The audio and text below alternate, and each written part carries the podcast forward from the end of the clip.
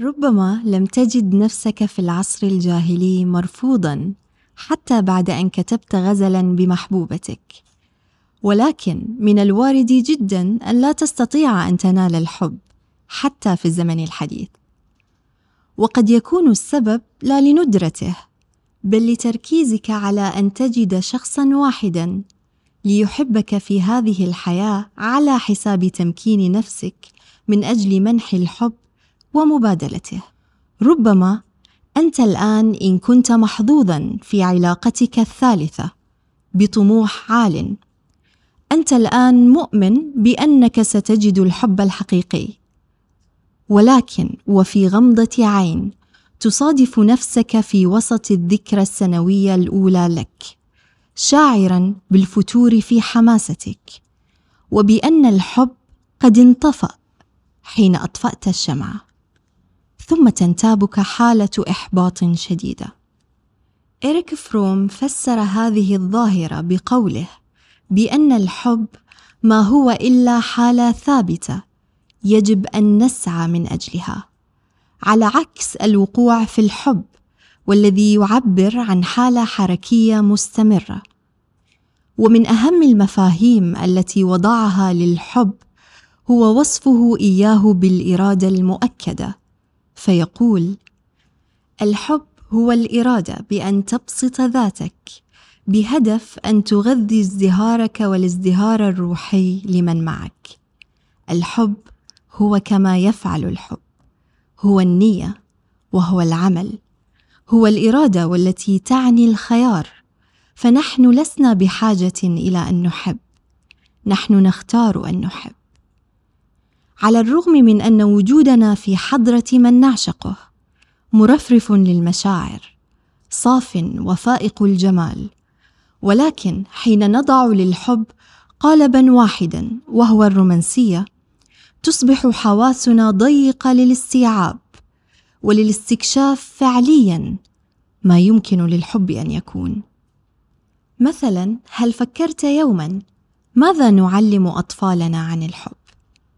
بيل هوكس تشرح لنا بأنك عندما تعرض طفلك للعنف اللفظي أو الجسدي وتخبره لاحقا بأنك فعلت ذلك بدافع الحب فقط أنت تسيء تعليمه.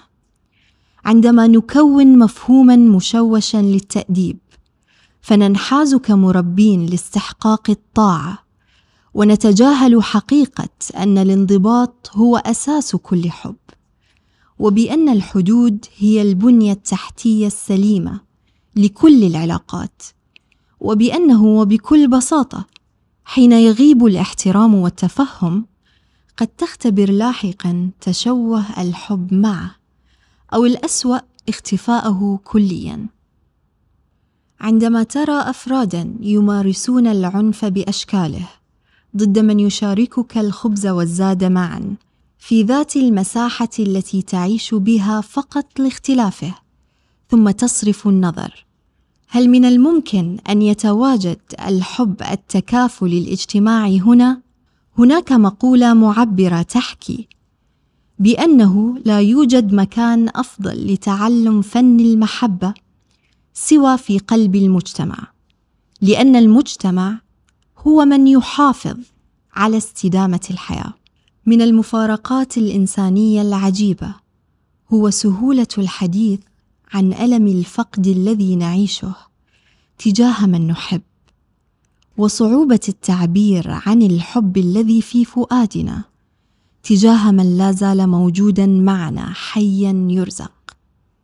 يصف الشاعر عبد الرزاق عبد الواحد حالة إدراكية لمشهد جميعنا قد تخيلناه من قبل.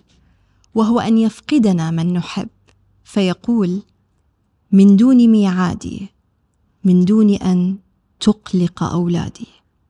اطرق علي الباب. أكون في مكتبتي في معظم الأحيان. اجلس قليلا مثل أي زائر وسوف لا أسأل لا ماذا ولا من أين. وعندما تبصرني مغرورق العينين خذ من يدي الكتاب. أعده لو تسمح دون ضجة للرف حيث كان. وعندما تخرج لا توقظ ببيتي أحدا لأن من أفجع ما تبصره العيون. وجوه أولادي حين يعلمون. وقد تفقد من تحب لاحقا. فتفهم بأن الحب لا يملك اطارا زمنيا منفصل. لا يختفي باختفاء البعد المكاني والزماني للأشخاص.